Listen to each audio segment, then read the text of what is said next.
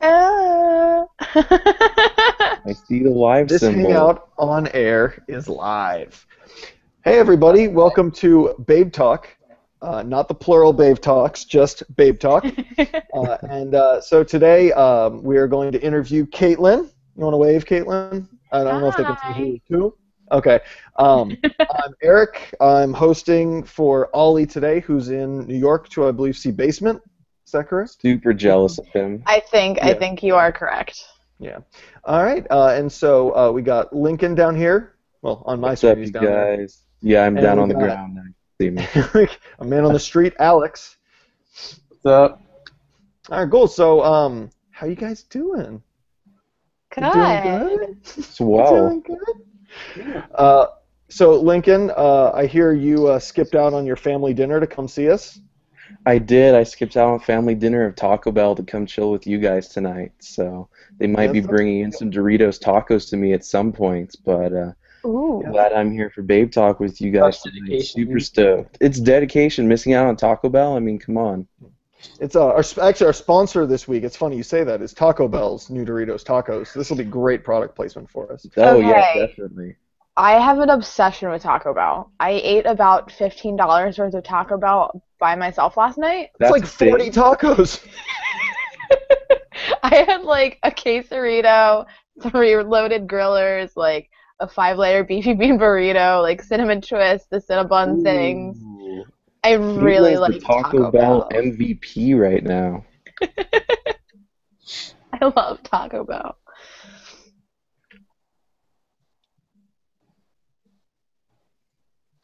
Waiting on Alex to say something now. Wait, what? Dead air or did the sound cut out? I just freaked out for a second. Uh, and Alex, what did you eat for dinner? I had popcorn chicken, which is pretty You- good. Did you make it? Uh, yeah, it was pretty easy, but So none of you, none of you guys are at all concerned with the things you eat, right? You're still in that point in your life where you just shove stuff in your mouth. Um, I'm I actually fairly am. concerned. Yeah. I yeah. had like salad today, which is good. yeah. I usually eat salads for lunch every day at work because I work next door to the greasiest burger slash Greek joint, and it's convenient for me to go eat the greasiest cheese fries and a burger with bacon and avocado on it every day. So I've been trying to be very strict, having like 300 calorie lunches where it's just salad, fat free dressing, all that, and then for dinner I kind of care but kind of don't. But I've I've been trying to be a little bit better lately, not as horrible. Kayla, what were you gonna say? Um, I work my my paying full time job. I mean, I book and that's a full time job, but my paying job, I work at a donut shop, and I work about forty hours a week. And it's a around- good donut shop. It's not. This isn't Dunkin'. this isn't run of the mill. This is fractured prune. And it's it's wonderful, and Eric knows this. I bring donuts to every single one of my shows, and I bring it to other people's shows, and they're awesome. But they're so awesome when you're working around them 40 hours a week. You just want to eat them 24/7. so I've been eating vegan a lot. I try and stick to like whole grains and multigrain and not the processed stuff. But sometimes you're out with your friends and you've had a couple beers and you're just like, holy shit, Taco Bell exists. Right, right. And then you eat $15 worth of Taco Bell and hate yourself the next day. You don't hate yourself. the Oh, I next love I, I love myself after because I'm just like, yo, I just crushed $15 worth of Taco Bell. I'm finally starting to where my my metabolism is just screeching to a halt. so it's not bad yet, but I had like a good three or four years up until I guess like two years ago, three or four years where it was I'm not kidding, it was nothing but like beer and McDonald's and whiskey and more McDonald's. And that was my I once went to McDonald's um once for dinner at about ten PM and then again for breakfast at six AM. And so I was on a real tear right there. That sounds awesome and terrible at all the Oh, it same was. time. Well, actually, so I'd never seen this before. Um, but uh, you know, I, I don't know if you guys know this. They don't on the McDonald's men, menus where they switch from lunch to breakfast. They don't Uh-huh. have like they don't they, they don't have like separate tiles or whatever to put in. It's on a swivel, and ha- one side is breakfast, the other side is dinner. So when I came in for breakfast, uh, it was just turning breakfast time. And so um, the dude uh, who served me for dinner like six or eight hours before, whatever, um, who was just starting his shift, is now like just exhausted, miserable, and he's like, "Hey, welcome McDonald's." I was like, "Yeah, can I get it?" He goes, "Hold on one second. and he walks out, just kind of lurches over, two feet from my car, flips the the dinner thing to breakfast, turns to me in my car two feet away, and just goes, "It's breakfast time," and then walked inside. Hello, can I help you? Just renewed energy. and he helped me. That is awesome. Breakfast does that to people, man. It's a good way to start your day. It's the most important meal. Yeah, How can you not get stoked on Gotta breakfast, get that, gotta especially get that McDonald's? power going. Mm. Go I on. I actually don't like a lot of breakfast food. So for breakfast, I like I mean like obviously I eat donuts, but I'm not like a huge pancake person. I hate eggs. I can't do it. Like What? I can do like egg sandwiches if it's like bacon, egg, and cheese, or like ta- Taylor ham and egg, stuff like that. But um, yeah. So I just like I wake up and I eat normal food. Like I eat protein If I packs for that- breakfast, like like turkey, cheese, and like a handful of like almonds. Like that's my thing. But everyone thinks I'm really really weird for it.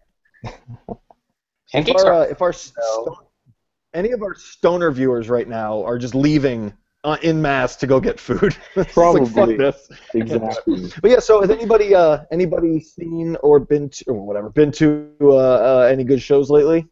Yes. yeah. Oh yes. Go on. Oh, I, I imagine you all have. We'll go. Uh, all right. Uh, yeah, Lincoln, go for it. Okay, cool. I went. I've been to two shows in the past week. The first one I went to, I went and saw Basement at the Glass House in Pomona, California, which was really rad. I went to go meet up with Alex, their guitarist, because he's a huge uh, vintage merch collector. And my dad used to work for the Chili Peppers, and we had all of this old Chili Peppers merch. And super stoked on life that I passed some of that his way. We got in uh, two VIP VIP tickets for free got to chill with the band, got a bunch of cool merch. Most nuts crowd for a show I've ever been to. Real cool. And then Friday I went to Chain Reaction in Anaheim, California, and saw my good friends in Forever Came Calling and Handguns playing alongside uh, Capsize. They played with My Iron Lung, Hundredth, and Counterparts, and that was a pretty sick Nice. show too. Yeah. Even I just though, saw like, that half- show. it was awesome, and half the crowd left during handguns, which made me sad. But um, it was it was a cool show. Now Forever Came Calling just flew into Australia today to finish that whole roundabout off. But uh, pretty rad shows in the past week. I'm stoked on life right now. Sounds pretty good. Caitlin, how about you? Um, I've been to so many shows recently. Oh my God, Saturday night I saw Suburban Scum and Backtrack, and that was awesome. Because I'm actually a lot of people don't know I actually really love hardcore, and I, I had um, no idea about that. So I got to see them, and that was awesome. I've seen Backtrack before, but seeing Suburban Scum, especially at the venue I saw them, was Charm City Art Space, which Eric knows. And it's small, and it's a DIY venue, and it's a Nice. hollowed out townhome. And everyone just goes off. So that was really cool. And then I saw the Seaway tour, which I actually put on, and then I saw um, Stick to Your Guns the day before that. And I've been to a lot of shows recently, and all of them have been amazing. So nice. All right, Alex, how about you? What have you seen? Uh, on Saturday, I went with Claire, fellow babe, to go uh, see Diet, which ooh, really good band. They they have crazy live presence. They they absolutely killed it. I saw them play uh, Pineapple Fest, which was headlined by Such Gold. We didn't stick around for that though Ooh. because we went into the city to see uh, the Seaway tour, and we got there just in time to see Candy Hearts play. And I I'm like the one person in the entire world who like loves Candy Hearts. Like everybody's like, oh Candy Oh, Hearts. Candy Hearts is rad. I Yeah, really like, I enjoy really- them. I love Candy Hearts. So we saw Candy Hearts, and I was so stoked on that. And uh, we saw Seaway, It's my first time seeing Seaway, and they absolutely killed it. They were awesome. So uh, we had to catch the train, so we didn't get to catch uh, Stick Up Kid, which Oh no. Oh, that's a and, bummer. and we did miss uh, driver friendly also because we by the time we got to uh, got to the venue because we were, we went straight from um, straight from uh, the, like the venue in New Jersey where we went to go see Diet to New York, but Were but- you but on it was- Long Island or in the city? It was in the city. It was in this place called like Slake, which is I've never heard them play like have shows there before, but it was like a weird like bar type like venue. Like it kind of mm-hmm. reminded me of like Irving Plaza, but like smaller. Okay. If, if that makes sense, but but you know I saw Candy Hearts and Seaway and Diet, and they, and they all really killed it. So that was my that was my shows for the weekend. Nice. Good choices, man. That's awesome. Good good list of shows. Holy shit. yeah. What Eric, about you, Eric? No. So Yeah, what'd for, you for, for those of you who, who don't know me, I I work so fucking much and I end up having I play a lot of shows. So if I'm not playing a show, it's very rare that I can actually go to it. Um, so the only shows that I've been to probably the last month are ones that I've played.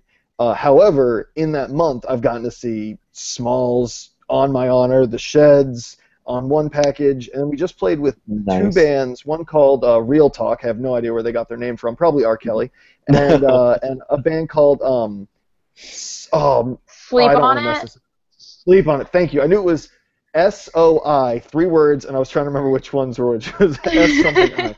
um, but uh, no, they were really cool. They were like straight up uh, easy core. Um, well, closer to easy core anyway. And uh, I, I, I hate to say the labels because I know that that's actually a hybrid of easy core, soft grunge, pop punk, true punk. Um, but our uh, point is, our rhythm guitarist and his best friend went ape shit, which means, as far as I'm concerned, it's easy core because that's what they go ape shit over. Um, and then Real Talk was, as you can probably imagine, like true pop punk. They were pretty young. Um, or I guess the, I not- imagine they were I've, fairly I've young seen Real name. Talk before. I saw them at Charm City recently. I know. Oh, They nice. are- They are young. What was nice, what was interesting, because they're um, because I think everyone on the tour package was like 21, 22, um, which I guess is young to me. Sorry. they uh, but what the diff- it was funny because um, the previous sh- we played that at a venue um, uh, it's the same venue we played the On My Honor Small show at, that was and cool. And that one, yeah, yeah, that venue, I love that venue. Uh, a place called Crossroads. But we um we had uh, uh okay, so the on my honor show, um I went and anytime we have touring bands, I like to buy everybody beers, just like as a hey, welcome, whatever, let's let's hang out. And when I bought people beers at, at the on my honor show, everyone kind of waited to start drinking until after they played. And at Real Talk, uh, it was like no, like oh, throw them here, take them, give them, give them, all all of them the second they got in, they were just ready to party. I think it was like one of their first tours. you know if uh, do you know if Real Talk was named after the Man Overboard album or? I'm sure it was was that. Yeah, yeah, yeah. Um, Probably. have any of you guys I'll- heard I'll- the I'll R. Kelly song "Real Talk" that came out in like 2008? No. I don't to Probably. R. Kelly. It's I loved R. Kelly, and that was in the Chocolate era Factory. I loved R. Kelly, so I'm sure I might have. he has a record on the title track. He refers to a girl as quote my chocolate factory. Oh, That Jesus Christ. Might be. This is back before R. Kelly was really the polarizing figure he is today. Yes. Ah. Yes. Known But for right his around exploits more than his music. right around the, the trapped in the closet ti closet time. Oh, um, my he had put out- favorite. he put out a song called "Real Talk," and it's just him on the phone with his hypothetical like li- girlfriend that he lives with, and it's him just sing talking, no rhyming, uh, ex- like run-on sentences, but it's just a one-ended conversation of him like saying things to her in a fight. And then every once in a while, he just looks at the camera and just goes, "Real talk," and goes back to it and it's it's some of the some of the greatest uh, I don't know uh, po- poetry that I've personally. I need Ever- to YouTube of. that now. Yeah, you, yeah, you got I it. It's in have on YouTube. He's look up there with like Walt Whitman. That looks pretty rad. No, it's nice. Um, yeah, he also if you have you all seen various parts of Trapped in the Closet? That I actually have. At, at Yeah. least the uh, the little person episode. Yeah. Yeah, Oh my my you mean my favorite episode?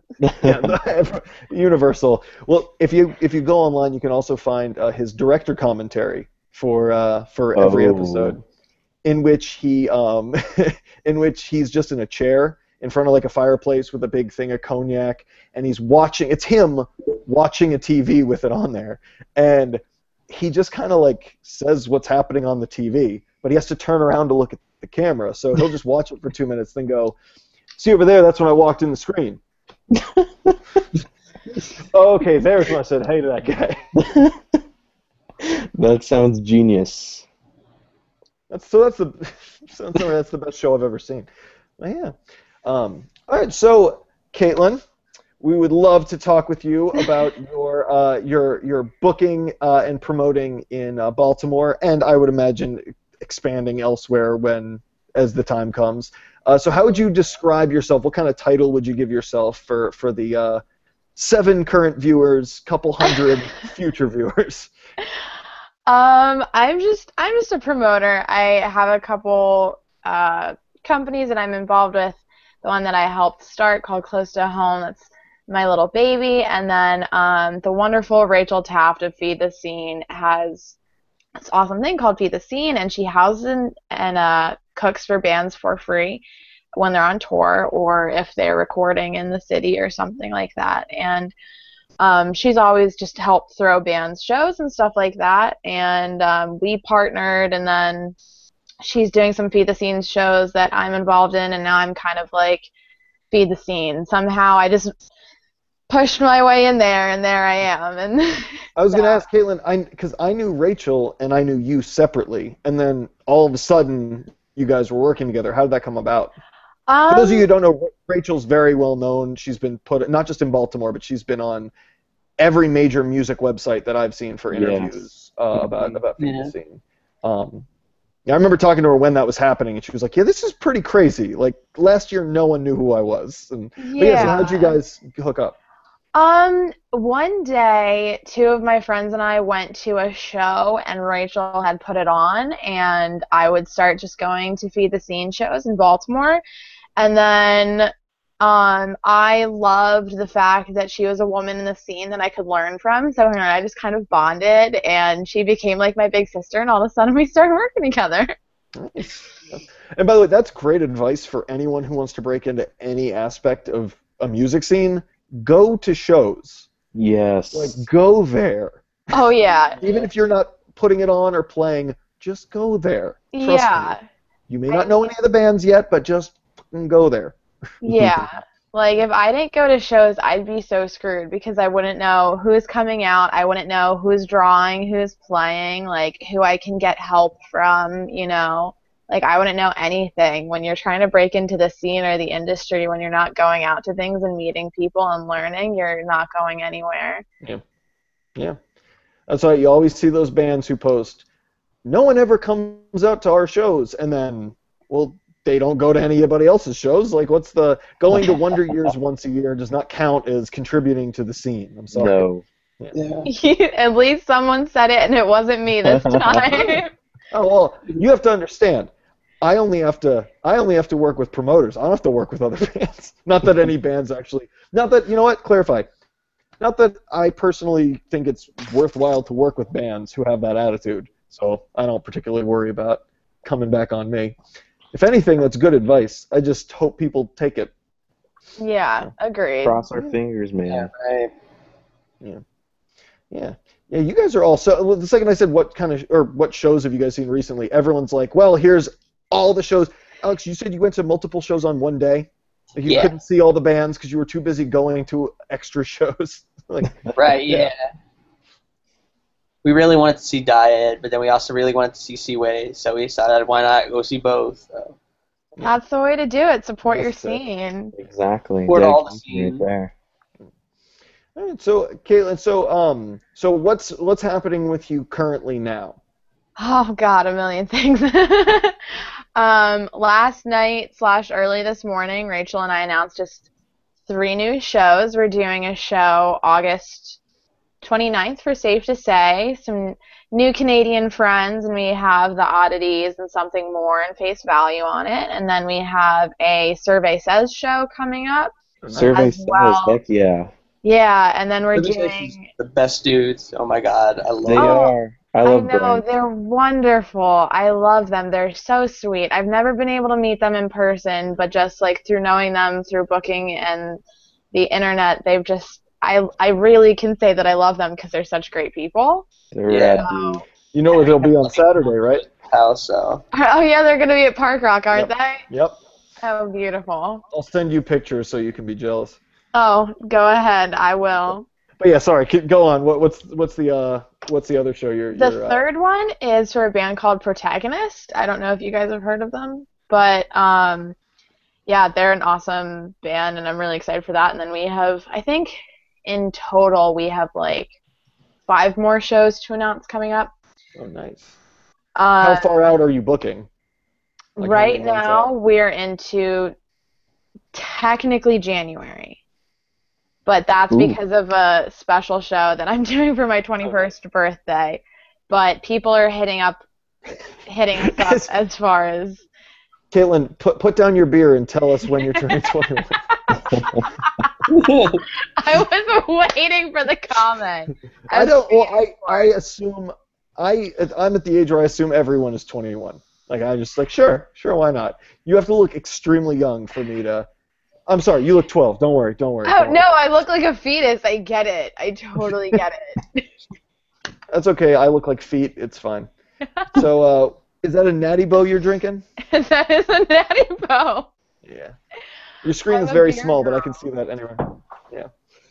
I mean, How, uh, speak, speaking of beer, uh, to the gentlemen in the podcast, what do you guys drink usually? Um, well, I'm straight edge, so I don't drink. Ah. Um, Ah. he I milk. enjoy the nice Mountain Dew and Dr Pepper though, but I'm I'm not not beer guy. Yeah. I'm Alex? disappointing. I'm sorry, you guys. No, no, I'm not disappointed. I'm, I'm embarrassed. I was like, Alex, is there any way you can answer that? To, the alcohol killed my family. You presumptuous ass. I'm actually straight edge too, so oh, oh man. Is there actually? Um. So, do you mind uh, not giving me the reasons? I know that's the dumbest fucking question on the planet. I didn't drink until I was, uh, I guess, 23, and so I got the the questions all the time. Um. But that's just. Is there? If you don't mind me asking, was there ever a point where you did drink, or was this just a constant, or, or constant, like a, a conscious decision you made at one point, and you're like, I'm sticking to my, uh, to my uh, uh, ethics here. That's pretty much was a, what it was. Was just never drank. I was kind of raised um, in the music scene. My dad's always worked with different bands. Um, one of the main bands he used to work with was Fugazi, Mhm. um, and Ian MacKaye, who's basically credited as the leader of the straight edge Yeah. movement. Um, I was just kind of taught from a young age that hey, don't put in your body what doesn't need to be there. Drugs, alcohol, tobacco, all that fun stuff just doesn't need to happen. And I've just seen bad things happen with people around me in the past, and it's just always been a conscious decision. Like, hey, I don't need that in my life. It's not a requirement, not a priority. It's not going to make anything significantly better in the long run for me. So it's just something I've just always kept up with. Don't plan on drinking in the future. It's just one of those things. definitely respect man like the thing with me that i always had was um for whatever reason dare worked on me when i was a little kid like it, Mhm. they told me not to i was like oh shit okay I think no one ever told me like the like oh yeah you drink do do a, a low grade drug you feel good for a little bit then it goes away. Because that's uh, like the simplest form that's what it is. I never heard that. And all my friends or whatever acquaintances and everyone i knew in school like once people started drinking and smoking they kept saying like oh my god it's the best thing ever it's my whole life it's so cool helps you socialize deals with all your problems and i was like that Mhm. what the fuck is wrong with you mentality kept me away from it for so long. you sounded Uh, right out of a, a dare like campaign. Like it sounded like like the uh, they could have made one of those little instructional videos with you know. you and what's been going on around you. Yeah, exactly. Any of you guys remember the uh, I learned? Well, it was even before my time, but you might have seen it on YouTube. The I learned Yeah. from watching you. That, that Oh my god. Yes. that is the funniest fucking thing. I like to say that Pretty to um, my my dad's a, a professional musician. Like he's a famous jazz musician, and um, and he uh, and he t- and he taught me like when I was in high school to uh, how to um, run a mixing board, and like I used to record bands and stuff. And um, any like I've since then I've learned a whole bunch of stuff on my own. And anytime he asks me, "Oh, how'd you learn that?" I always do in that same voice. I learned from watching you. yeah. Nice. All right, so uh, so okay, I guess Caitlin and I will be sharing beers then. Um, this is uh, this is um, because yeah, Tony and, and Ollie aren't here. Yeah. And they're usually they're usually you know. They're usually pretty inebriated. well, I've definitely been the worst of the three. Today I even um because I noticed some people co- posted like you know it's really unprofessional all the drinking, and I felt like I was like well Ollie's nursing craft beers and I'm bringing whiskey bottles on screen. So I'm like well that's me. That's just what I'm doing. yeah. Um, and today I, I, I ran out of it because uh, earlier, but I, I planned to have a big thing of wine to just be like, hmm, classy, professional. oh, yeah, that's totally classy. I love wine. Can we do that one week? I will share a bottle of wine with you. No, no, no. Yes, seriously. yes. Can you fax it to me? Yes. Can we do this now? Um, but yeah, all right. So so you can, you got the shows coming up. Um, do you have any? Uh, are you primarily based in Baltimore, or do you uh, do you go out into other areas as well? I'm based in Baltimore. Um, I for a while was trying to move to New York, so I was out in in Jersey and New York a lot. So I've gotten I wouldn't say like heavily involved in other scenes, but Baltimore is not a huge market, so you kind of have to travel if you really want to see certain tour packages. And so I've frequented New York, New Jersey, Philadelphia, and um, Nova and Richmond a lot. So I've gotten to know some people from those scenes, and I have a lot of really close friends out in Jersey um, and in New York, and I'm just, I love them. you actually bring up a really interesting point. Um, I think it is anyway. Uh, how you have to travel sometimes outside of Baltimore to see certain tour packages. Now, I know in the Midwest or in the West or some some like southern states, uh, you you have to. It's it's normal. Yeah, you got to travel a ways to go see, especially smaller tour packages. But Baltimore is one of the biggest cities. Like it's an actual city, and we're also close to D.C. So it's Mhm. but the fact like why do you think so many and I've noticed this year in year out why do you think so many tour packages like mid-level tour packages skip right the fuck over us? It's probably because there aren't a lot of kids. There's not that big of a market. You know, I'm a promoter. I put on these shows and I see these Wonder Years tours that sell out places like Soundstage and these Heart of Baltimore, 800 kids. and Like, I walk yeah. through it and I'm just like, who the fuck are you? I have a show every week or twice a week. I have shows at Art Space at least two times a month. Four sometimes. Where the fuck are all of you coming from and why aren't you at my shows? Like but they these kids just don't want to go out unless it's Man Overboard, the story so far, or the Wonder Years. And who, when was the last time the story so far played Baltimore? Not Like, uh, recently a couple at years all. ago. I I don't I think it was no, it was a year and a half ago during the Suppy Nation tour. They played Ottobar, and um, that was the last time. And it's a year and a half. Man Overboard has played a couple times since. Um, the Wonder Years I think have played technically Baltimore just once, you know, since that happened. Even though they weren't on that tour, um, you know, people don't come here and kids don't come out, and it's like it hurts. What about No, for like bands this- that are like up and coming, like sort of like, s- s- uh, and I'm saying this because I could see your banners behind you, like State Champs and Knuckle Puck, like bands like that. Like, do they um, get like a good draw? Or? um, Knuckle Puck does well here, especially you know I saw them with uh, Neck Deep. Um, they had a really good reaction. The venue they were at though was a 90 cap venue. Ooh. Ooh. That was that was tiny. a sold out tour, but um, that tour was at a 90 cap venue, so it's kind of hard to say if we put this at Ottobar, which is a what, Eric, 400 cap. Uh, well, the fire code I believe is 180, but Oh. I have uh, I've been I've been I've seen some shows. so, Shut the fuck up! I thought it was 400. Oh my god. it's, I actually I think they'll they'll no no I mean well they'll let they'll let in they'll probably sell 400 tickets but like um yeah the the place the place is surprisingly small because the bar area takes up over half of the venue Yeah. and that's not standing room because there's all sorts of like you can't fit as many people in there but I'd say you could probably squeeze 300 in but um just in working with them the number they had brought up was 180 as a- as Gotcha. yeah, yeah. Because I've never Um, had a show there. Um, but Yeah, yeah, we've only I played mean, local ones So yeah, didn't until until this coming one that we're playing. That's the first one I've actually just done the booking on that. Um, just to give anybody who's watching, uh, like I, I, I hate to because this isn't part of the podcast, but I'm in a band, and uh, for the sake of this uh, this conversation, um, we're booking our CD release show at the venue in question, Ottobar, and it's a legendary venue. I, Mhm. you, you name you name the the I've I've seen from the Wu Tang Clan and Notorious B.I.G. in the mid '90s played there to uh, every major punk band in the early 2000s to t- today. Any any band that's about to be huge just come through Ottobar like that's that's it's it's a legendary venue for decades.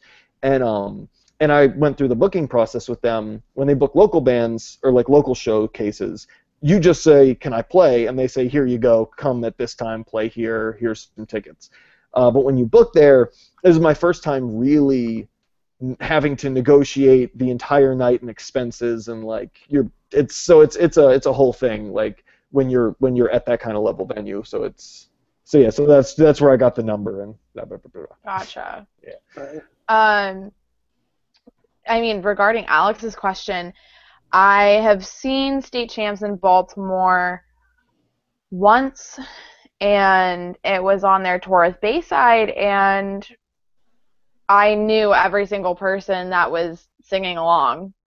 I knew them personally; they were my friends, and that was it. Out of out of Rams Head, which is one of our biggest venues, and like, it's two balconies and I can identify each and every person singing along with state champs by name, first and last. I know where they, their houses are, um, so that that'll that puts things in perspective, and so that's a little, Yeah. well, disheartening. No, that's, Just a that's, little bit. that's interesting. Uh, d I know State Champs had a show. When was the show? Sorry. this show was last October. I know that last. I want to call it. I, I think I want to call it. I want to call it November. Um, they uh, they played in DC. Maybe it was December. Um, they played in DC and at a college, and I saw pictures from it. And it, granted, there were probably it was a room that probably held 75, 80 people max, but it was packed for them. And that That's was DC.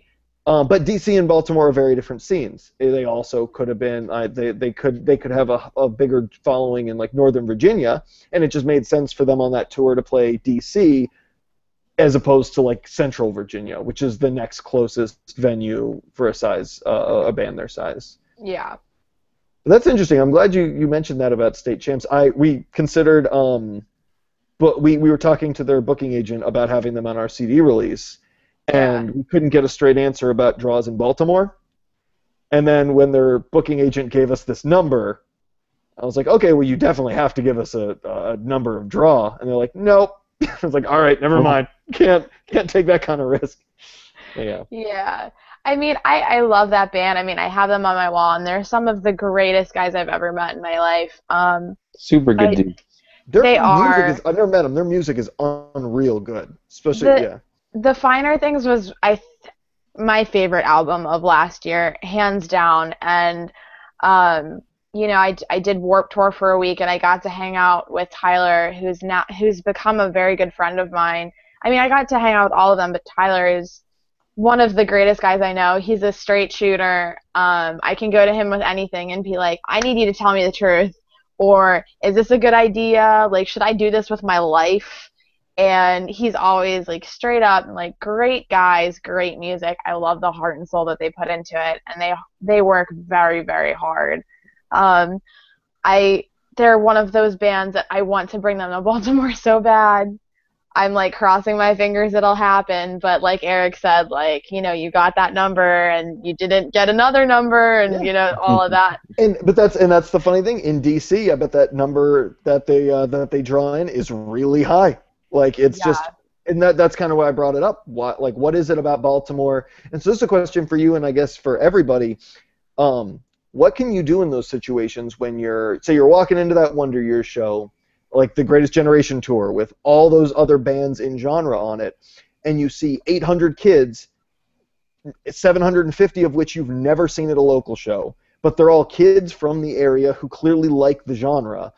What do Mhm. you say to them to get them interested and excited about these smaller bands they've never heard of, touring and local? Um, I mean, from my experience, I try and make friends at shows just because you never know who's in a band you can put on a show locally or who's going to come to one of your shows or who's just going to be a good person that you bond with. So I always talk to everyone. Um, Eric has seen this alive and well. Uh, but I'm just like, oh, you like so and so? I have this band that I put on so many shows, and they're some of my best friends, and you would love them. I'm just like, you should listen to them because you like this band, you'll love them. So, I mean, I try and do it like that, like try and like make a connection. And then you do it 749 more times. And, uh, Yeah. and hopefully they'll come out. Yeah. But that's and that's that's such an interesting point about having these bands that you really like personally, musically, and just like hardworking guys that you'd love to be able to bring. And does that motivate you at all? The is that part of the motivating factors of really trying to bring this scene to life? Because that seems to be what you and everyone you're working with is trying to do. Um, is that like an extra motivating factor for you? I mean, I think there's there are just so many things that motivate me. Like I began booking because I just fell in love with everything about the music scene and everyone in it.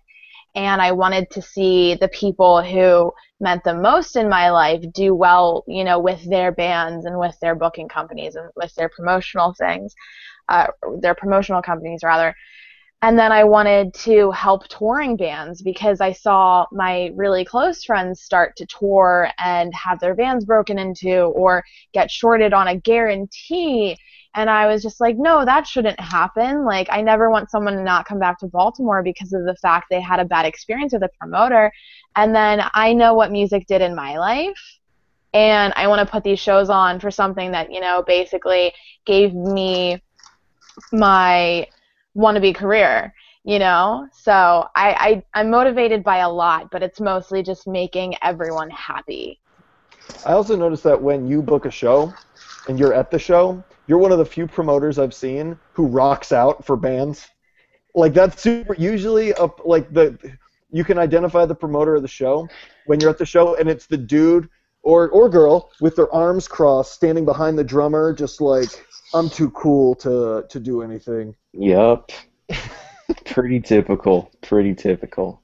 i'm the girl screaming in the front and piling up on people trying not to punch people in the face That's a good thing. We need more of that going on. Right? i'm a nerd it's bad i nerd out hard and i like i embarrass myself especially when it's with like the better well not the better bands not at all but the the larger drawing bands and the bigger packages i really embarrassed myself because there are these kids standing there like you were being a professional two seconds ago and now you just like kicked me in the face why I often find myself embarrassed when I'm around big packages. It's understandable. You can get a little intimidated. It's very, it's very tough. It's very tough. no no no size of a package intimidates me You're a real team player. Oh, if you guys didn't think I was gonna participate in that, you're so wrong. oh man. Boy. I have more questions. I'm letting that linger to, to really get the appreciation that it deserves. Yeah. Oh, and um, Cool. Lincoln and Alex, don't if you guys have questions for Caitlin, I know this was kind of throwing everybody on last minute because Ollie and Tony couldn't make it. We're um, good. I don't want to hog it. all- You're good. You're good. Yeah, I actually have actually I do have a question for Caitlin that she might be able to help with. Um, I live in an area where it's probably about two hours uh, to the closest venue, which is the Glass House in Pomona. Oh, uh, next venue Jesus. after that's like Chain Reaction, which is about two and a half hours away, and then like the Dial in Murrieta, which is still kind of fledging, but they're getting there. Um, we've been trying to figure out how to get some kind of venue going where I live in the desert because we do have somewhat of a scene. Uh, most of the shows that go down are house shows that always turn into huge drama messes where some drunk hardcore kid gets in the psych band's face at the show and police come and shut it down type of thing. So uh, I work with a local label, and then we also do I do artist relations for Dream Studio Guitars, which is a local um, instrument company out here. And we've been trying to get something going uh, to get the local kids to come out to shows, but we need this venue to do that that's going to be safe and secure and somewhat decently nice. Um, what kind of suggestions would you have, like if we were to try and set up a small venue out here to try and get local kids to come out? Like, what's the best way to try and promote shows out there so people know that this exists? Like, all the house show stuff is just Facebook promotion. You never see flyers, you never see postcards, you don't see anything. Like, for a fledgling trying to start up venue, what would you suggest um, to people running the venue to try and get bands in, to get promoters in, to get shows booked? Like, you got any kind of ideas mean, you throw out? You you have to use every ounce of promotion you can get. You got to use Facebook. You got to use the radio. You got to use the newspaper. You got a flyer. You got to find skate shops and coffee shops and stuff like that. And as far as venues go, um, you'd be surprised what restaurants and bars would do. If a bar has an all ages liquor license, they'll sometimes host shows. I mean, it'll be in a dirty corner, but in my time, you know, I mean, Eric and I go to Sidebar very frequently, and that is, I mean, we're from Baltimore. You know, we're Yeah. in the city with the highest uh, heroin rate and a huge murder rate, and it's danger, and people hate coming here because they're just like, oh, we're gonna die. But I've never felt unsafe at any of my shows because it could be in the dirtiest, grossest, most disgusting venue in the world, but the people running it I know and I love and I trust. The people there with me are people that I trust, and the locals I've seen a million times. And it's really about the scene that makes it all come together. Um, as long as you're working with awesome people, that's all that matters, in my opinion. Um, because, you know, spaces come up. You know, you never know Yeah. if a house show is going to go on, you know, you can do a weekly or monthly show and make it a thing and start a community. Um, or you can find a restaurant that'll let you throw gear in the back, play a bunch of really loud music. They'll probably charge, I mean, they might charge you a lot. They might just be like, hey, have the space. Or they might just be like, throw toward electricity. You know, you never know how someone's going to react, but you never know where you're going to find something. So it's just about making contacts and doing it with people that you love and you trust and are doing it because it's in their heart, not just like for money, which is the dumbest reason to do anything in music. Oh, music. yes, it is. ever. I 100% on that one. I need to harp on that because I know people, bands, promoters, booking agents who've gotten into this because they want to make tons of money. And I'm just sitting here like, I work 40 hours a week at a donut shop getting paid just over minimum wage. And I put more time and energy into shows than I really should, and I'm still not making any money. But I do it because it's one of the best things I've ever done, and it's fun, and I love it. Exactly. You're in it for the music. You're in it for the joy and love and happiness that comes from that experience. Exactly. And that's all that matters at the end of the day. Exactly. I feel you on that one. Well, thank you for the advice, Caitlin. I appreciate it. No problem. Hit me up anytime. I'm always down to talk about things like this. Nice. Oh, by the For way, I just, I just want to say that uh, I fucked up. I don't know how I fucked up, and I guess I fixed it. And I don't know how I fixed it, but I guess Oh. the camera was staying on me the whole time, and now it's working again. Oh, so our viewers Wonderful. just got like a still shot of like Eric just shaking his head and nodding his head and Yep. giving questioning looks and rubbing his epic beard and yeah. That's cool. Yeah, so that's uh, that's a thing. Thank you, uh, Ryan Crit Creeder. How do I pronounce your name? I'm talking to him online. I think it's He's- Kreider. Kreider. Kreider. Creeder's not a name. Kreider. All right, sweet. Alex, say something. Hello, I'm here. Yes, sorry, Oh. I'm, I'm here. I, oh, I'm well- here. We'll do this.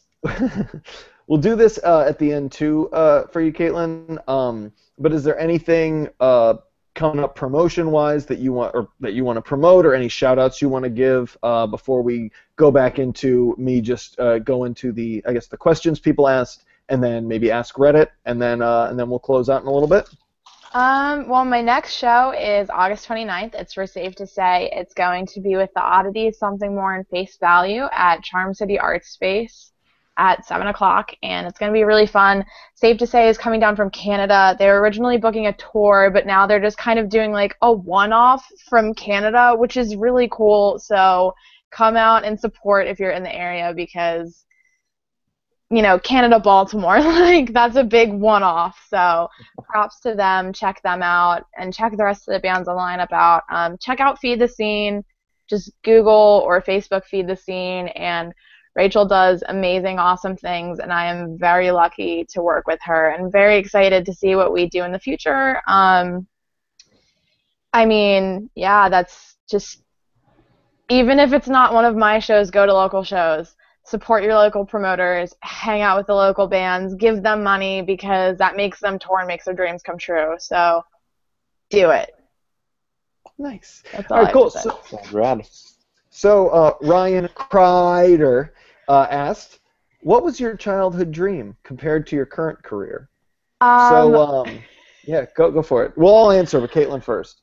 my childhood dream was to become well my first childhood dream was to become like an actress and um, i actually almost auditioned to be luna lovegood in harry potter Ooh, that would be Um, because I went to art school in middle school and I was an acting, I was like a theater prime. So I was able to like get a chance to fly to England and audition, but my parents were like, we're definitely not paying for you to fly to England, like an audition with a thousand other girls to be in Harry Potter. Like what? Um, and then my next dream was to be a lawyer. And I went to a high school with a law magnet like prime and I basically majored in law in high school and then I realized I didn't want to do that either. And now I'm here. Alex.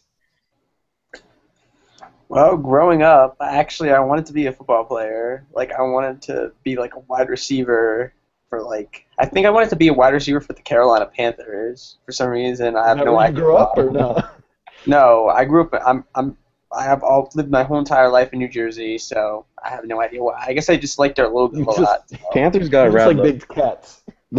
yeah, they, they were a bad team at the time. I thought, you know, if I was really good, I have a good chance of being drafted by them or something. I don't know. I was thinking way ahead down the line, but uh, that dream was kind of dashed when I my mom was like, "No, you're not playing football like ever." So yeah, I just kind of I just kind of stopped doing that.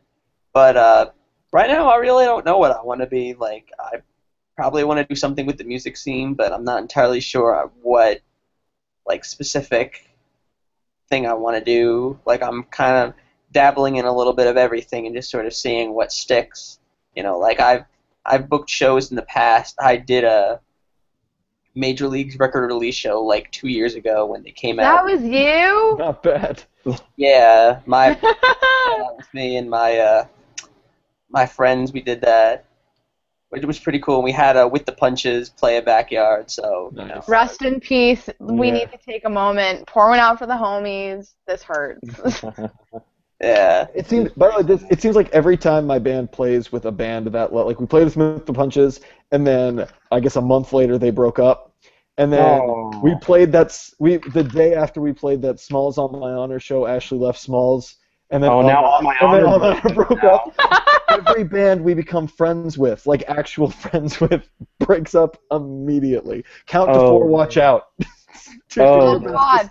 Eric, if you break them up, I will kill you. Guess guess who else is going to be at Park Rock Fest on Saturday? Who? Count to four.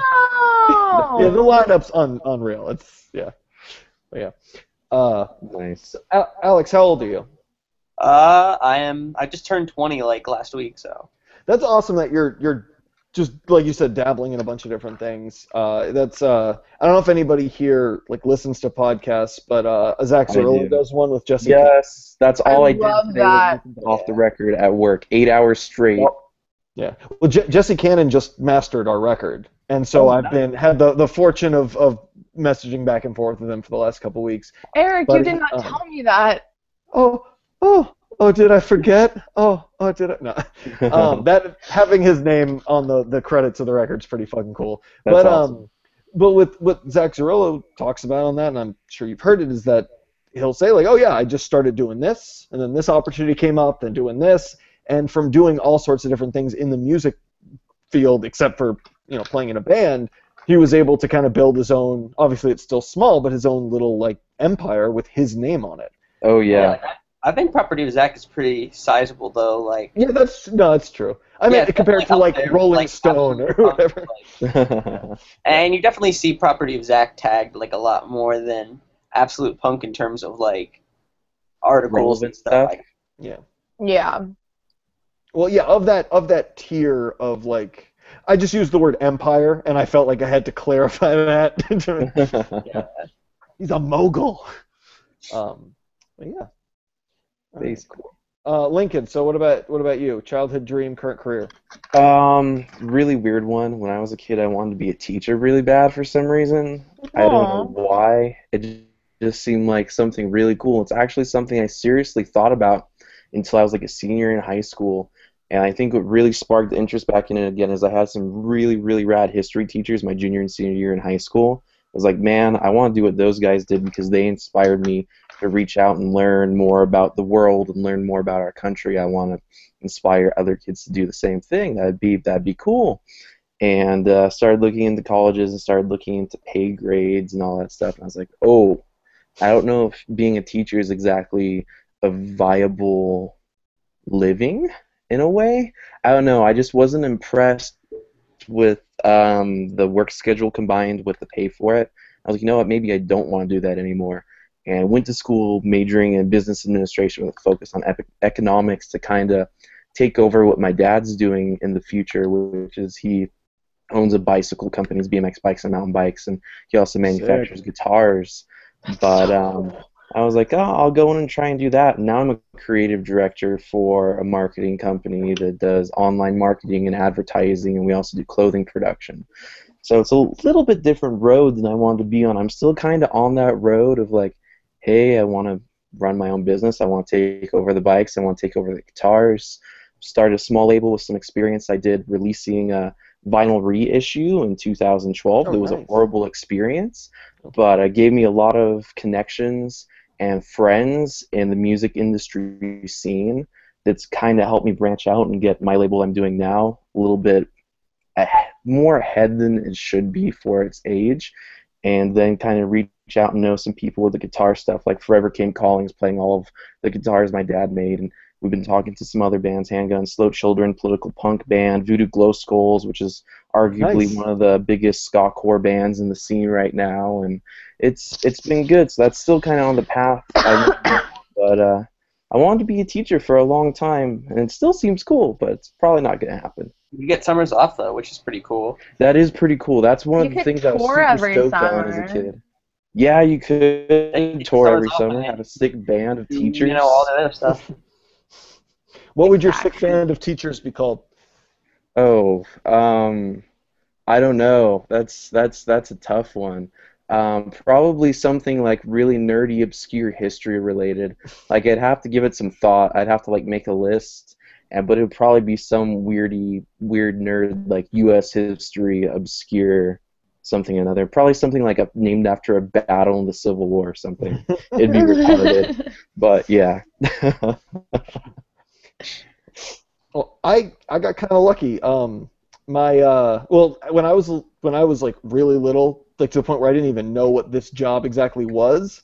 uh, my parents, I was, uh, yeah, my parents would have let me watch uh, Seinfeld with them when I was six, seven years old, whatever. This is like early '90s, and um, Uh-huh. my, uh, I remember my parents said, "It's like, yeah, you always said you wanted to be a stand-up comedian, just like Jerry Seinfeld," and I didn't know what that. I there's no way I would have had any idea what that was. I just saw that guy and I was like, I like that guy. I want to do what that is. What's that called? Yeah, I want to do that. Um, there you go.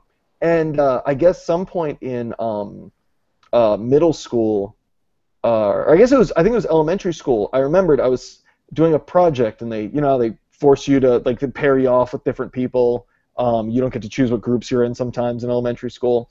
Well, this table it was it was me who was like this ner- like super nerdy awkward kid um, even like in fourth grade fifth grade uh, my really uh, overweight hilarious friend um, who also did not have such a great time socially and then two of like the popular girls. And um, and Oh, I God. remember I remember telling a joke like some some like something that I thought was witty when I was 10 I'm sure. And I remember I said it and the girls didn't think it was funny at all. And um, and the next day I thought of a joke and I whispered it to my friend Ryan. And I was like why don't you say it? Because people thought he was funny. And he said it and everyone and the girls thought it was the funniest thing ever and Oh. so that's when I had I came to this crossroads in my 10 year old brain and I was like I could be a comedy writer not a stand-up comedian or I could be in psychology because I was far more curious about why that social interaction happened, and um, that's exactly what I ended up doing. And I went and I every every step of the way, um, like when I started learning psych stuff in high school and college, loved it even more. Um, in my master's program and doing various jobs where I would do um, inpatient and outpatient treatment, I do therapy, research. Uh, right now, I'm doing neuropsych testing. Every single step of the way, like everything in the field, I love. Like it just worked out very lucky for me that I got to do what I wanted to do. And obviously music, but I never once was really like, oh yeah, this is totally gonna work out. Full full steam ahead. But, uh, Psychology, that's dude, that's awesome. I had no idea you did any of that stuff, and that that's actually really really cool. And mad respect for that, and still running your band and everything along with that too. Like, yeah, that that's why when I bitch about how busy I am, that's that's what yeah, that is. that's really But All right, you, cool. I appreciate it. Um, No. Also, I do I do teach, and it is awesome. If you uh, are doing it part time, oh, it's so much fun. it's you know what it's like. It's like podcasting, but everyone has to listen to you, and like Mm, nobody, you don't have to do anything else. Yeah. nice. All right, awesome. So that was the only question we had. We had um, a cou- we had a couple of other questions that I was prepared to have to ignore and not read, but it doesn't seem to be any questions. It just seems to be barely spoken English Oh, bragging about how they're able to to ask questions, but no questions were actually asked. so moving moving on. um, okay, from uh, from Ask Reddit. Um, what is Okay. the uh, we'll go Alex, then Caitlin, then Lincoln. What's the stupidest thing that you're proud of? I'm assuming that means stupidest thing about yourself that you're proud of. Stupidest thing that I'm proud of. Um,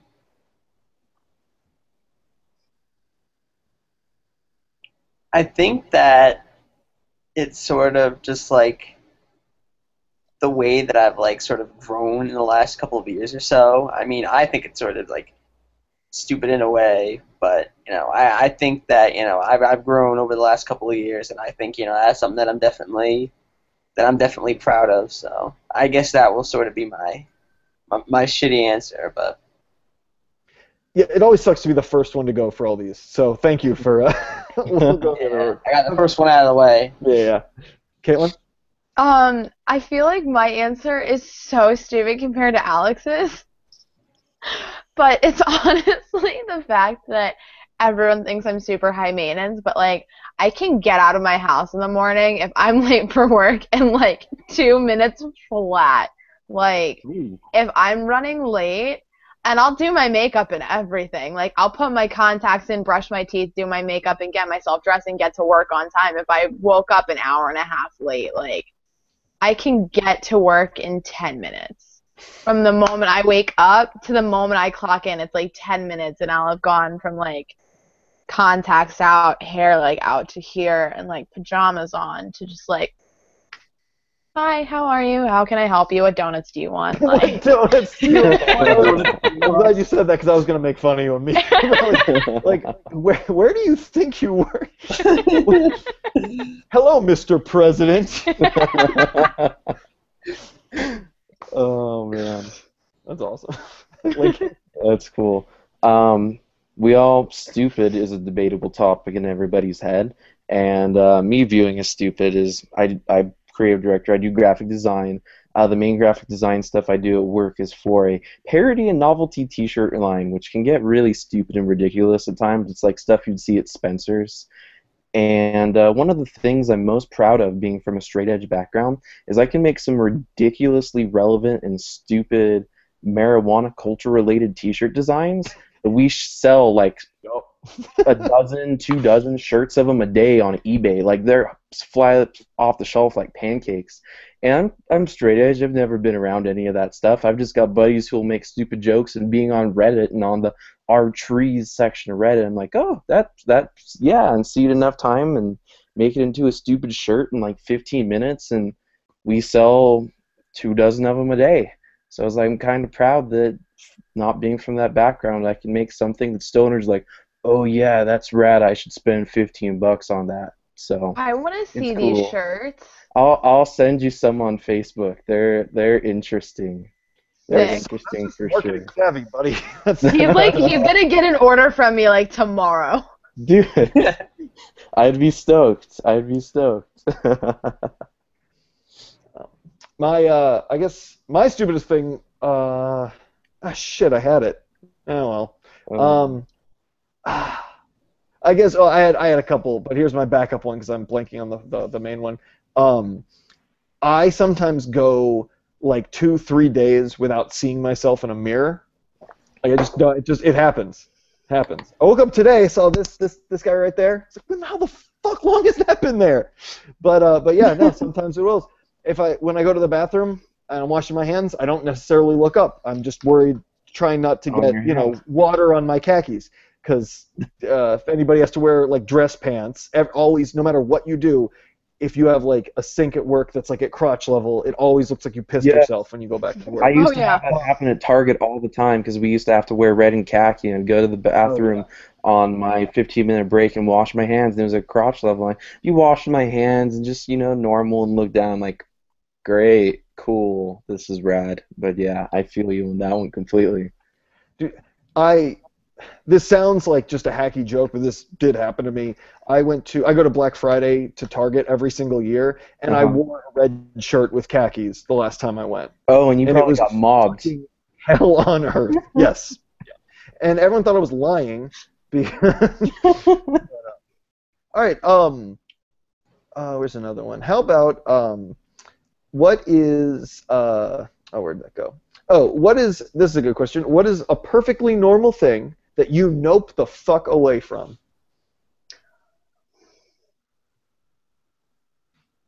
For me, it's any insect.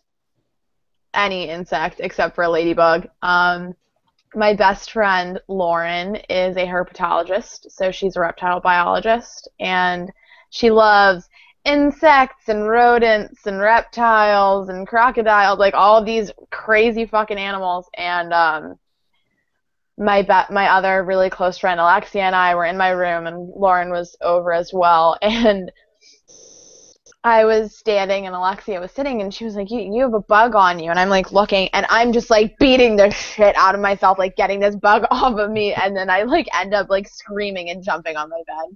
Like, and it just, I don't even know what kind of bug it was. It wasn't like anything that could harm me in any way, but bugs I nope out so hard with. They just creep me out. I think they're gross. I think they should all die horrible, miserable deaths and just evaporate from the earth. Like just gone. Like fuck you. I hate you. I, they make me panic. Reasonable. You can't reason with them. you can't. They just want to kill you and like crawl into your mouth.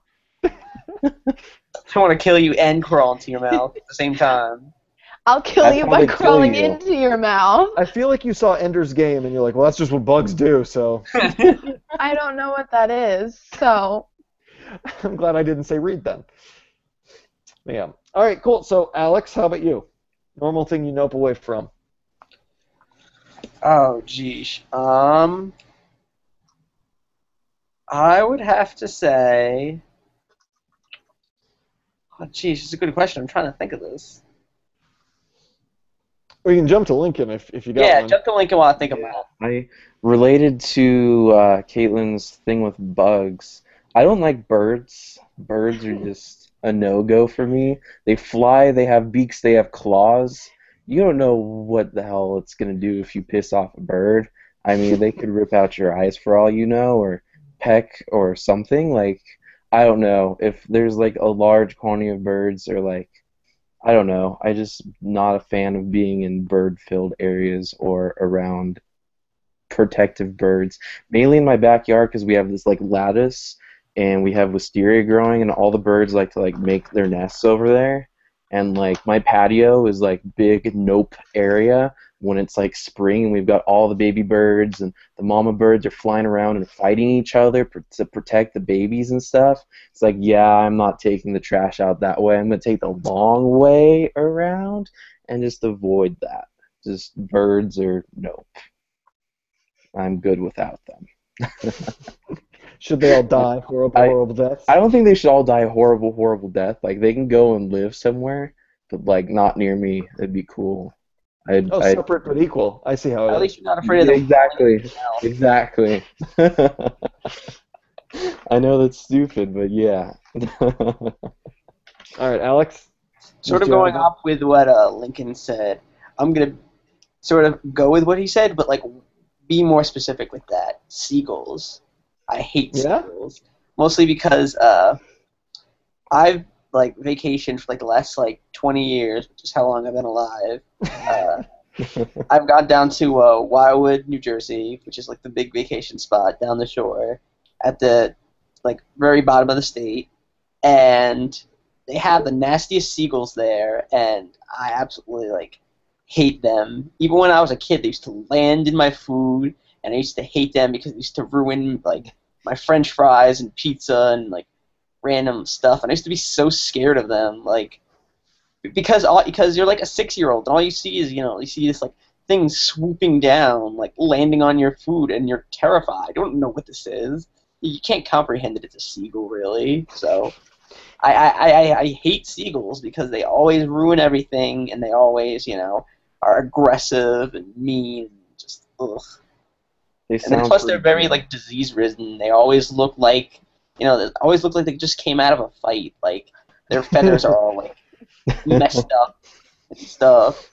And and it always looks like there's like something like up with them. Like if I go near that, that thing's probably like gonna like bite me or like give me like a disease. I don't know. what- I don't know what. I feel I like how it got- Alex.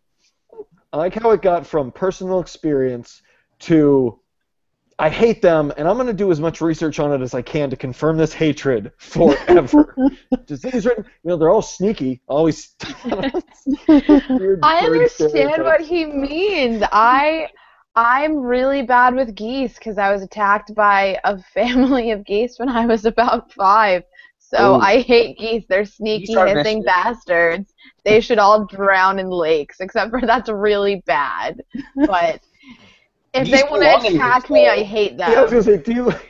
Caitlin, I hope you know that they can swim in the lakes. So if you're planning on a geese know. execution, you're not going to work out. Just gonna like go like mob on them and just like cinder block them down. Oh my god, this got, It's it's like um so We just went from Caitlin being scared of little bugs to her drowning geese in a lake forcefully. I'm Just just like no animals, no animals by uh, Caitlin.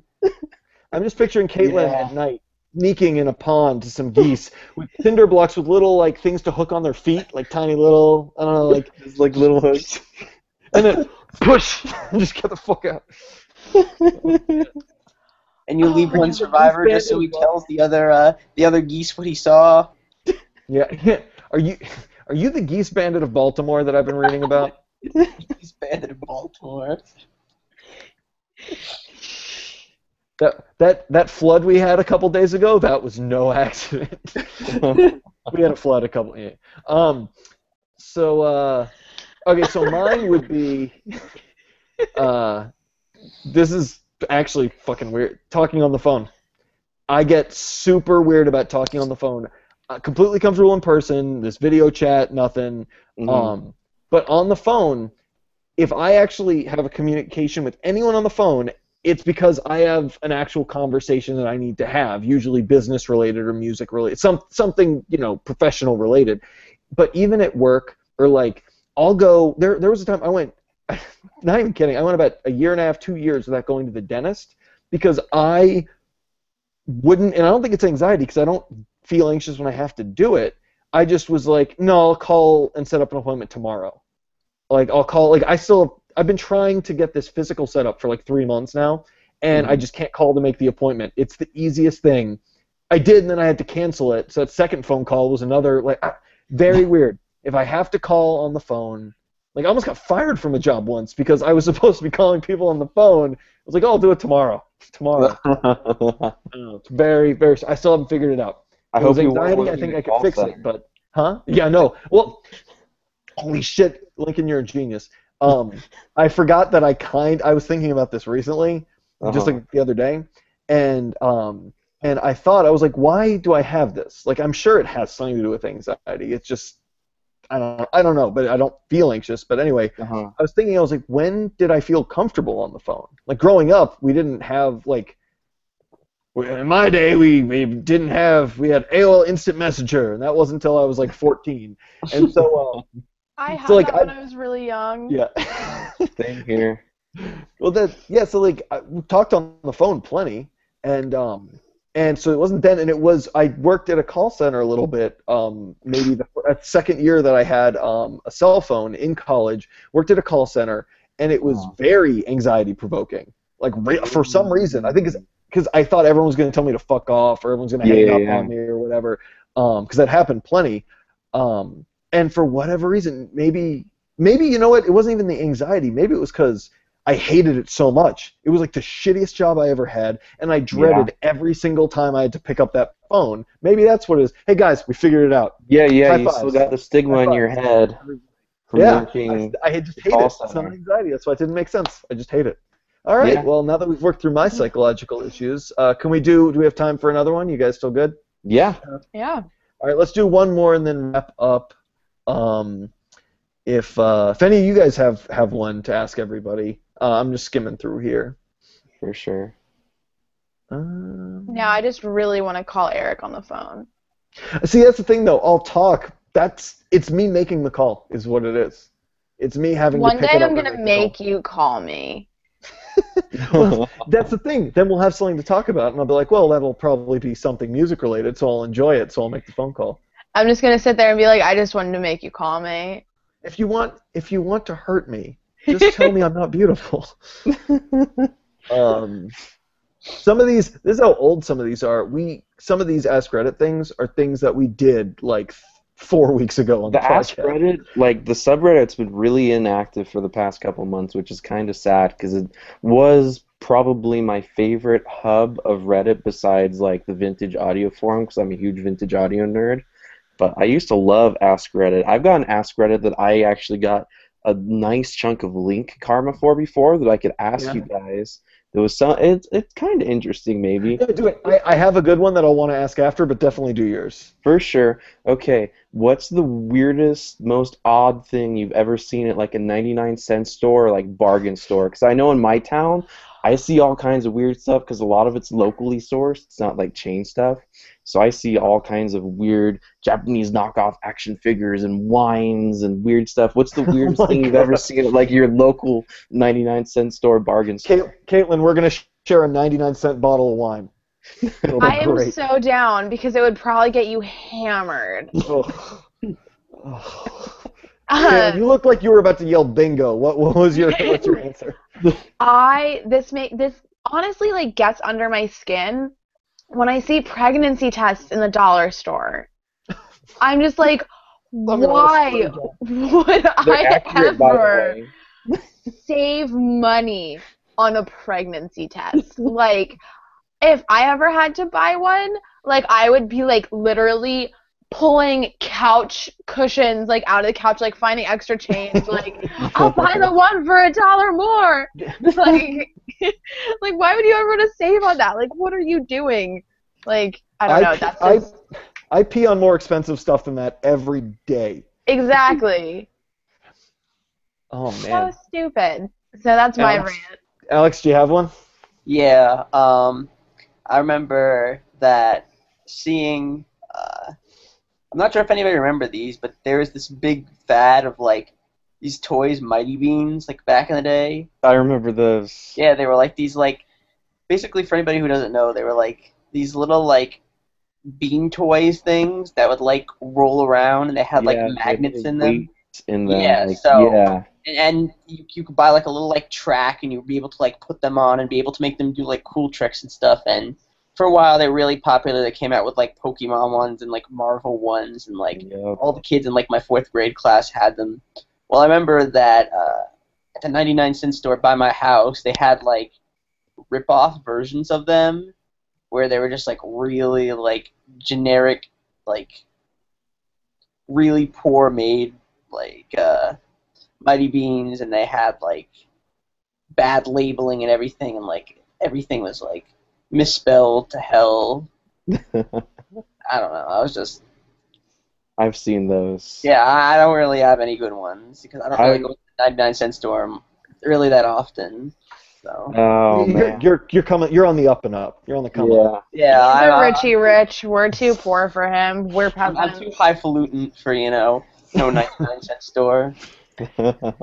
So you, I didn't think I had one, and then an old memory from maybe eight, nine years old just came flooding back. nice. Um, when I was eight, uh, about two days before my birthday, uh, Green Day's Dookie album came out, and um, and so I got that because my parents didn't pay enough attention to what I was buying, and um, uh, I guess like within within a year of that coming out, um, I was at like an outlet mall in Ocean City, Maryland, with my mom, or near Ocean City with my mom, and she took me to the dollar store to get me some candy, so I'd shut the fuck up, and uh, I find on this aisle it's a CD case, and it's it says instead of Green Day, it's a full CD case. Instead Uh-huh. of Green Day, it says Gum Day, and instead of Dookie, it says Chewy, and the art is the art from the album, which for those of you who don't know is an entire city throwing poop at each other.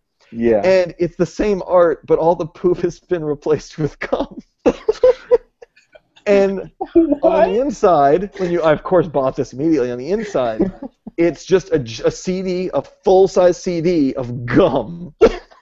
and on the back is every song title from the record with gum puns in it.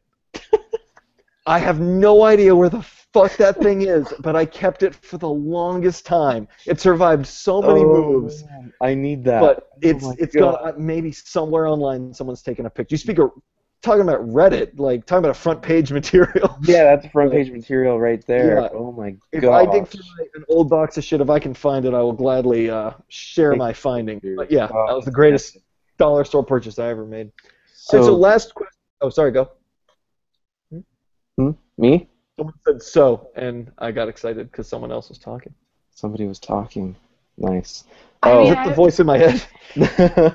um, the reason I had started the um, the Reddit Ask, um, despite seeing like all you know the normal stuff you see like Mexican Yu-Gi-Oh cards and knockoff Beyblades and random stupid, and then like the one dollar wine and the one dollar bottles of beer inside of the ninety nine cent store that has a liquor license. Um, weirdest That's boy, I was looking with my little brother because he he we'd go in there and get like sodas or whatever, and like our 99 cent store carries fresh produce on occasion. Um, but my little brother wanted to look at the toys, and I remembered seeing a toy that was like Wild Willie's water rocket, and it was like a total weird like phallus shaped squirt gun. And like on the package, the way the dude was holding it, it was like coming out of his crotch like this. He was just like holding it out, and it was bright, bright red. And I was just like, I was like, this actually exists. like somebody approved this to go through a manufacturing plant and sell it to children. Like at oh my dollar. gosh. and it was just too great. I probably have a picture of it somewhere on Awesome. like a backup drive somewhere. But I was just like, this is way too funny. And this was like right after I started getting on Reddit. And I was like, oh, let's ask Reddit to see if they've found anything weird too. But yeah, that's probably the weirdest thing I've seen in 99 cent store. It was pretty funny. I have a question for everyone. Yu-Gi-Oh or Pokemon? Magic the Gathering. Suck it! Not an option. I was thinking the cards, by the way. Hmm. It's think- it's the cards because I play the cards game. I play the card game. I never. I mean, I did watch all the TV shows, but I played the cards more. Hmm. I think I I'd have played- to go with Pokemon. Just because nostalgia and like I remember waking up when I was like five and it was seven sharp. It was like seven fifteen on Channel Five Pokemon, and they'd advertise the cards in the commercials. I was like, oh, I need those. I need to collect all of them. I remember going to like dedicated card shops when I was like eight or nine and going in and buying one card, like Pikachu card, for like eight dollars, or going Charizard. Charmander. Charizard, I remember you used to go to the mall and there used to be a kiosk. There was a Pokemon card kiosk, and they'd give you a hundred bucks if you brought in a Charizard card.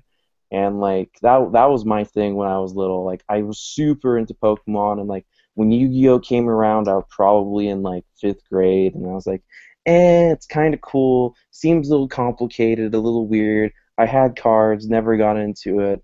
But I played Pokemon cards and collected them probably till I was like 11. It was cool.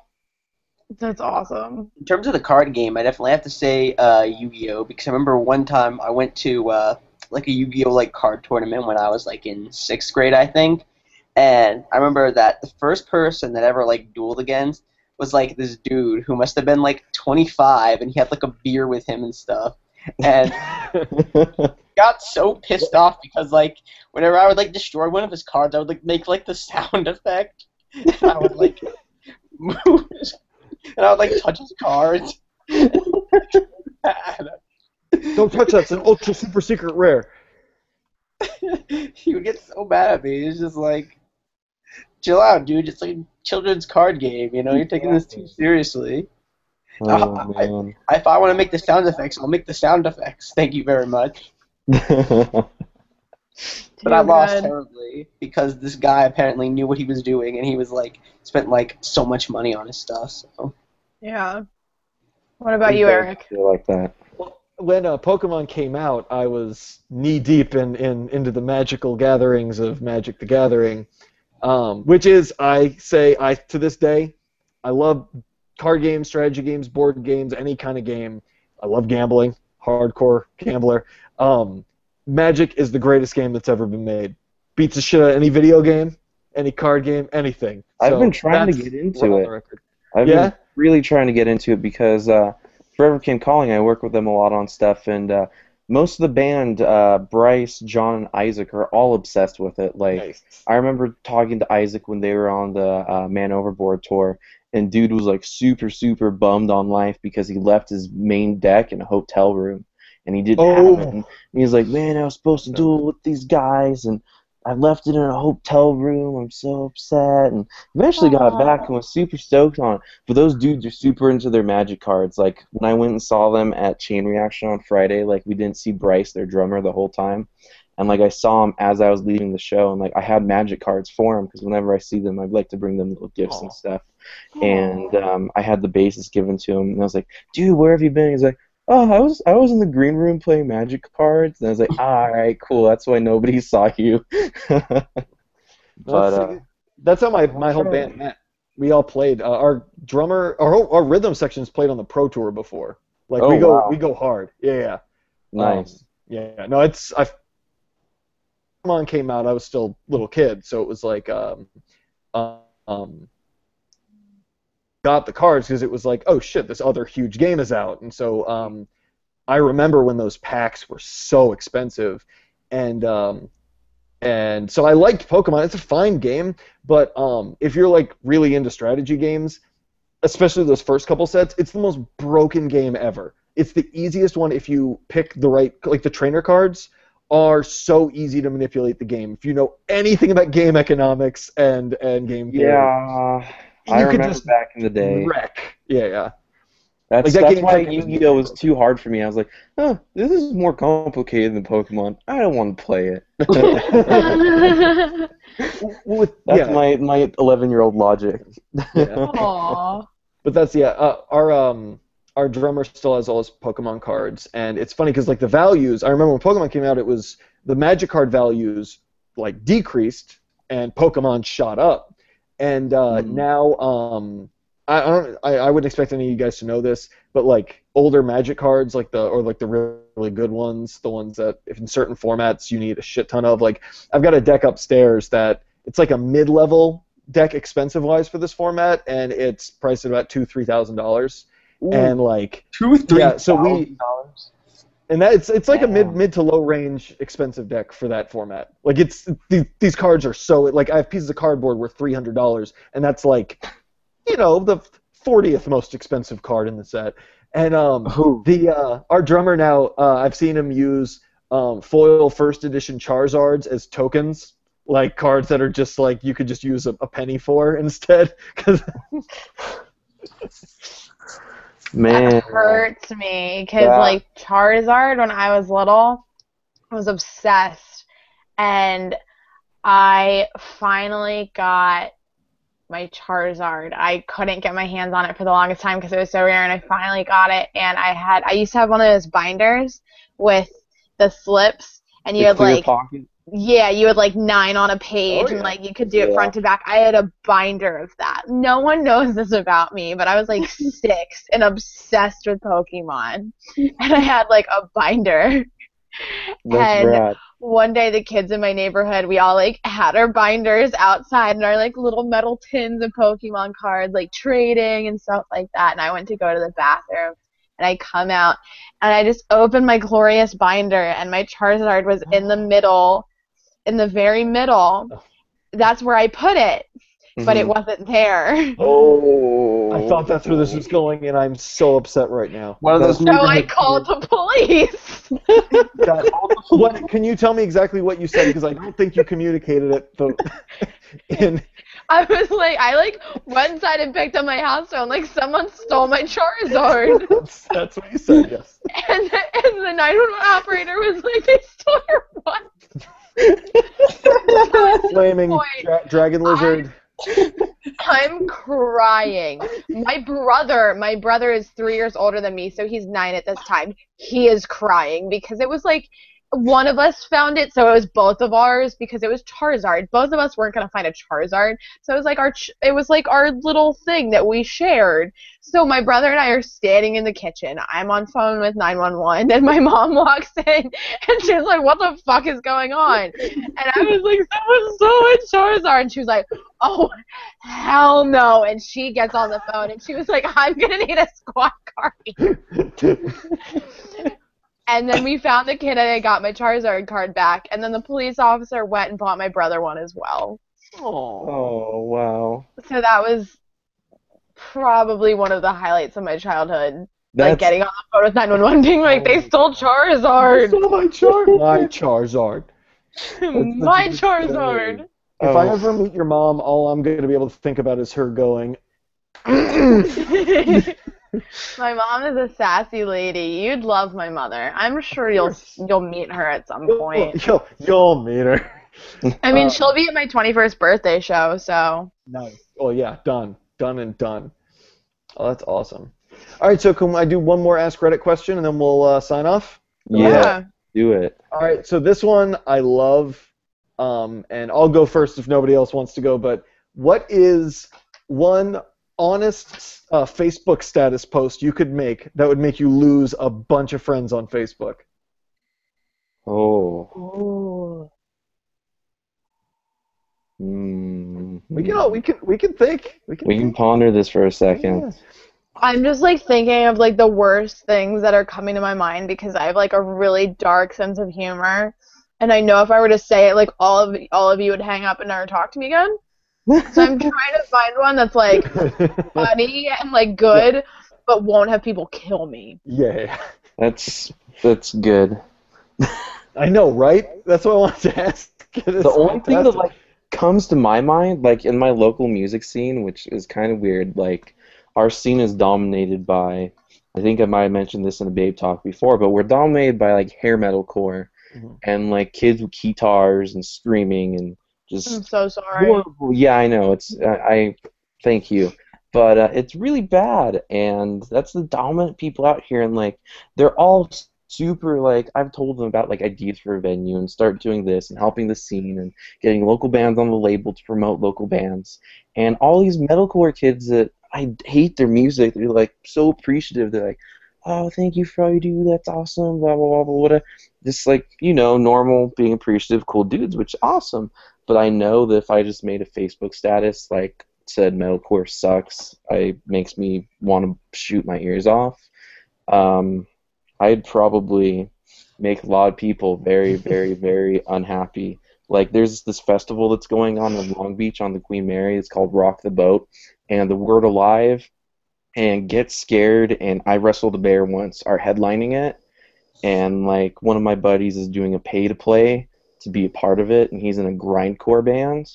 And uh, he's like, dude, you need to buy tickets. Nobody's buying tickets. If we don't, if we don't sell these tickets, I gotta pay this much money to play.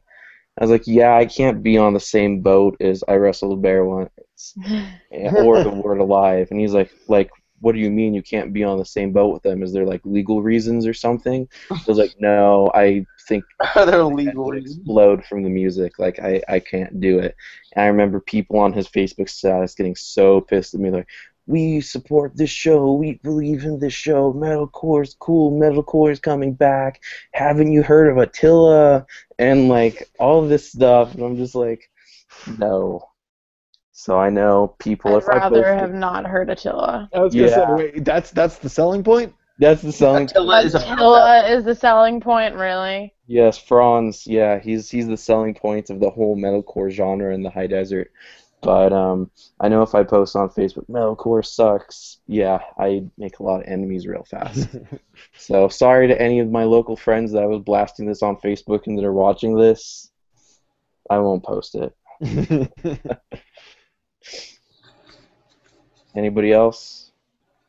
I think if I just like, I mean, I'm not gonna like name names or anything. I mean, it's not even a bad thing if I just like was shit talking certain people, you know, like whether it's a person that I genuinely dislike or, um, as a joke, like put up a status like dissing someone, like I trying to think of like se- like there's this photographer from New Jersey, Emily Emily. She's one of the nicest most intelligent, like gorgeous girls I've ever met. She has like so much going for her and she's just killing it right now. Like look up her photography. She's wonderful.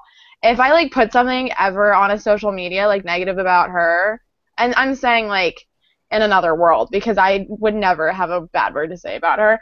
Everyone in the entire music scene would hate me and I would just like be nothing because everyone just like all of our friends, we have a ton of mutual friends and everyone adores her. So like if I ever did something like that, people would hate me.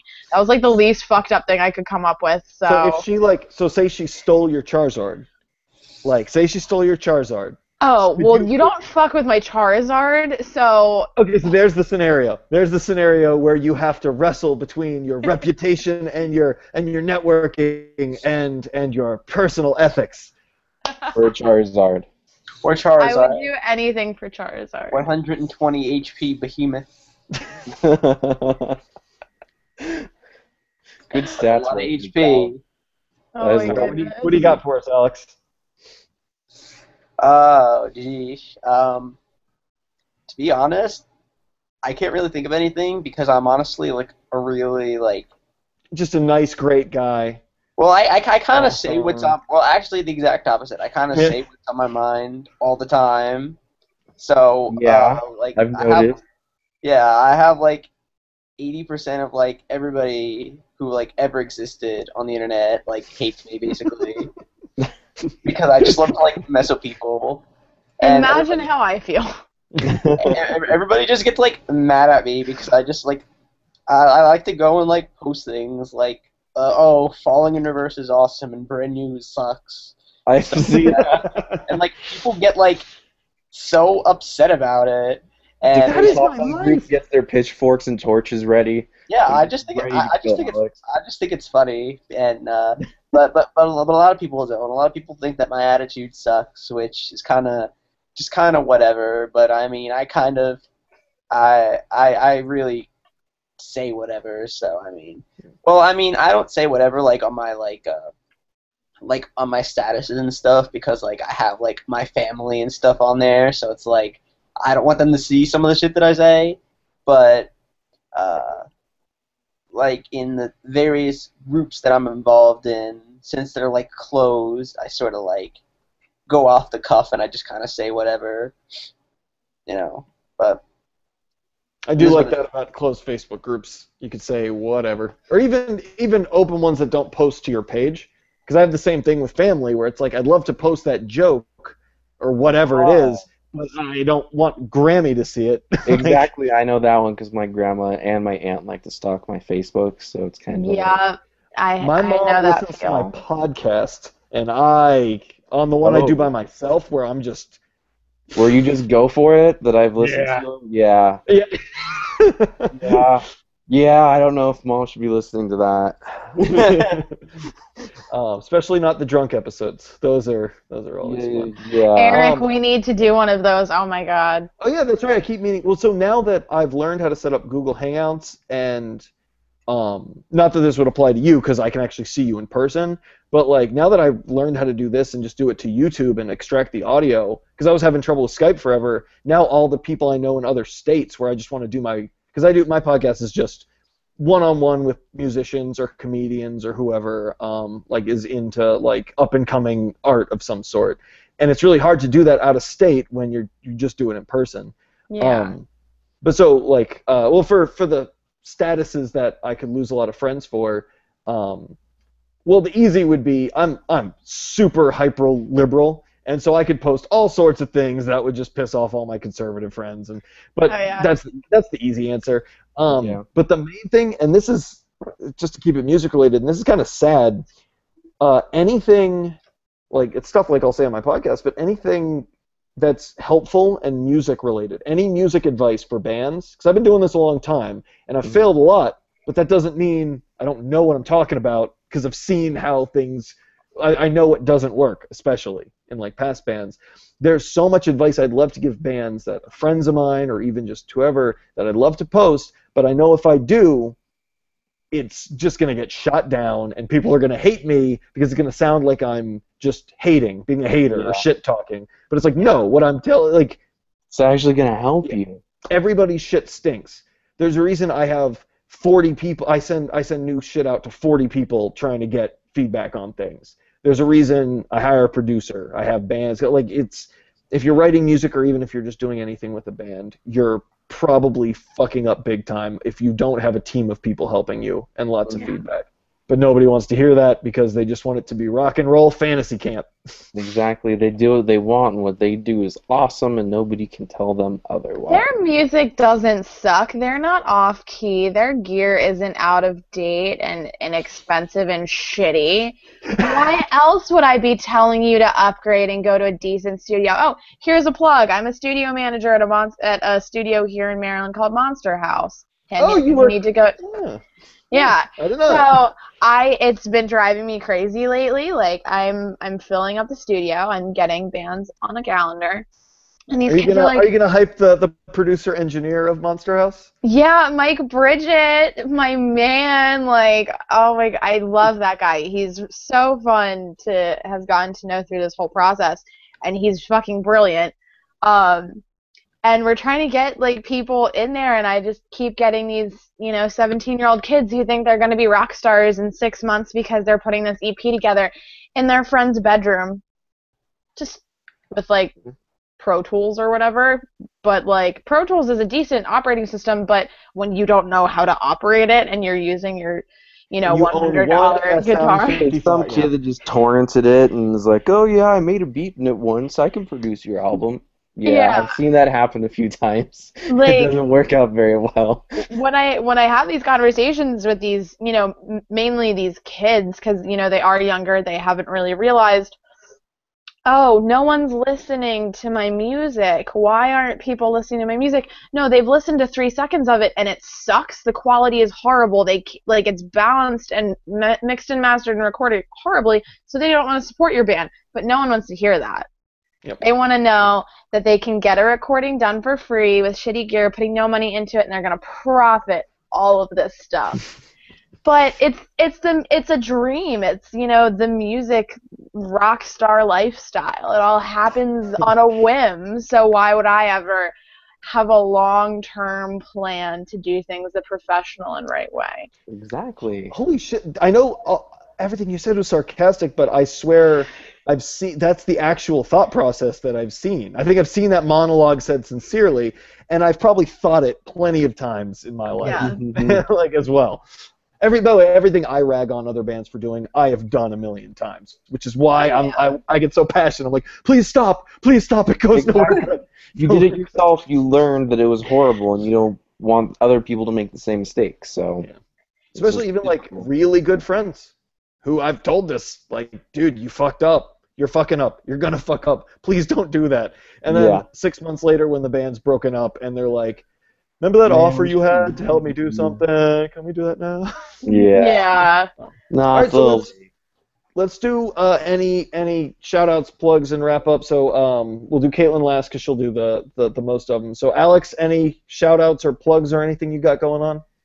Um, not really in particular. Lincoln. No. no, uh, is there anything you're doing? No, not really. All right. Lincoln. Cool. Yeah, I got a couple little things to shout out real quick. Um, I've been working on for the past two months a benefit compilation uh, for my best friend Andrew. He had a back surgery in June um, to remove two discs from his spine, uh, left him partially crippled. He's still trying to get on his legs and walk without the use of a walker or other walking assistance devices right now. Uh, might have to go in for another surgery. Didn't have insurance. Lost his job because he can't walk because Target sucks and won't work with him on an operator position or anything. So uh, I got some of my good friends and some new friends together, and we're re- releasing this compilation album. Uh, we're gonna have Forever Came Calling on it, Handguns, Modern Baseball. Uh, I Call Five is contributing a track from Beyond the Grave, as is On My Honor.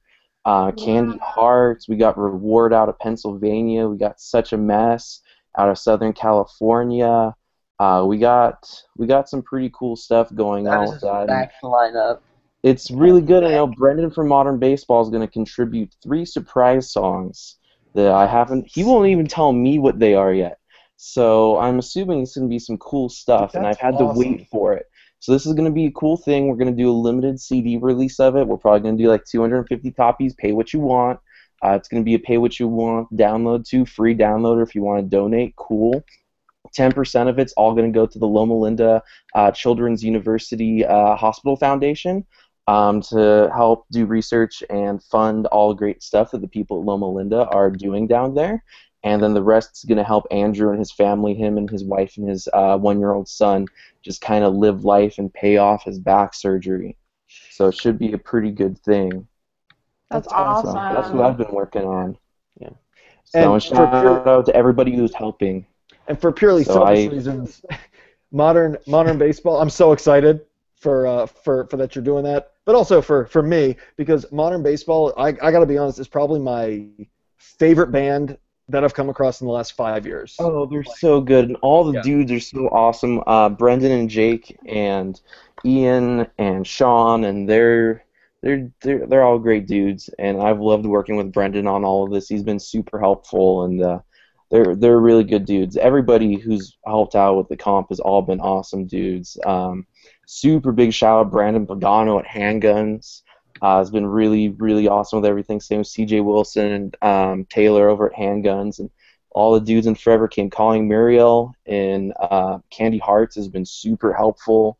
Drew and I Call Fives, they've all been awesome dudes, and I've really appreciated all their help and just all of us coming together to try and make this one awesome little disc that you guys will probably get to hear sometime within the next month. Awesome. That's awesome. I can't wait for that. It'll be cool. Thank you. Well, uh, we'll do Kate, Caitlin last. I my band Heavyweights has an EP coming out September 6th, but don't buy that. Buy the comp because that's way better and for a way better cause. Pirate Ours. Buy that one. Uh, Caitlin, what do you got?